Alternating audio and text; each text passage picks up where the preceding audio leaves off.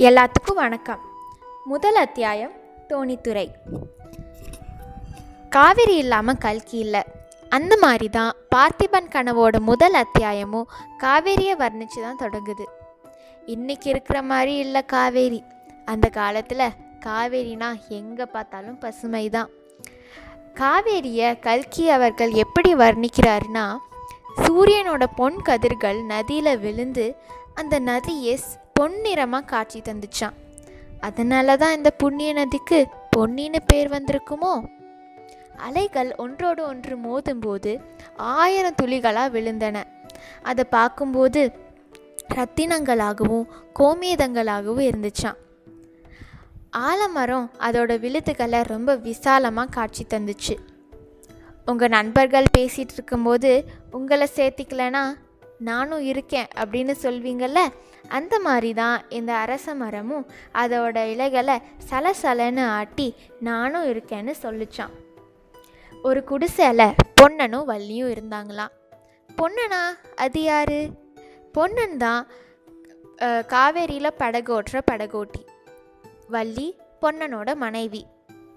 பொன்னன் வள்ளி செய்கிற கம்பு அடையும் கீரை குழம்பையும் சாப்பிட்டுக்கிட்டு அடி வள்ளி இன்னும் எத்தனை நாளுக்கு தான் உன் கையால் நான் கீரை குழம்பும் கம்பு அடையும் சாப்பிடுவேணும் அப்படின்னு சொல்கிறாங்களாம் அதுக்கு வள்ளி தினமும் பொழுது விடிஞ்சா நீ தினமும் இப்படியே சொல்கிற இப்படியே சொன்ன இந்த அடுப்பை வெட்டி காவேரியில் போட்டுருவேன் பாரு அப்படின்னு சொன்னாங்களாம்.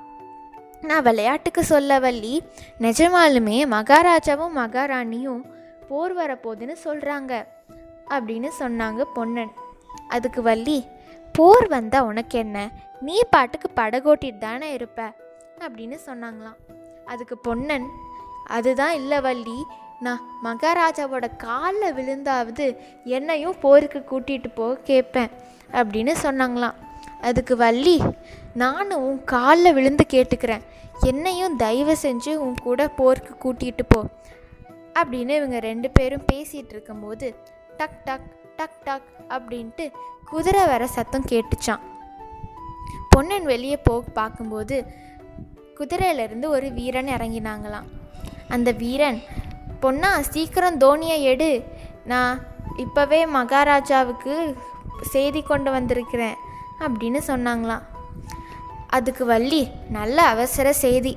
இன்னும் சாப்பிட்டு அரை வயிறு கூட நம்பி இருக்காது அப்படின்னு சொன்னாங்களாம். அதுக்கு பொன்னன் பின்ன என்ன வள்ளி? அரண்மனை சேவகம்னா சும்மாவா? அப்படின்னு இவங்க ரெண்டு பேரும் பேசிகிட்டு இருக்கும்போது அந்த வீரன் சீக்கிரம் வா பொண்ணா நேரமாகுது அப்படின்னு கத்துனாங்களாம். அதுக்கு பொன்னனும் இதோ வரேன்னு கூச்சல் போட்டுக்கிட்டு தோணியை எடுக்கிறானா இதோட முதல் அத்தியாயம் முடியுது.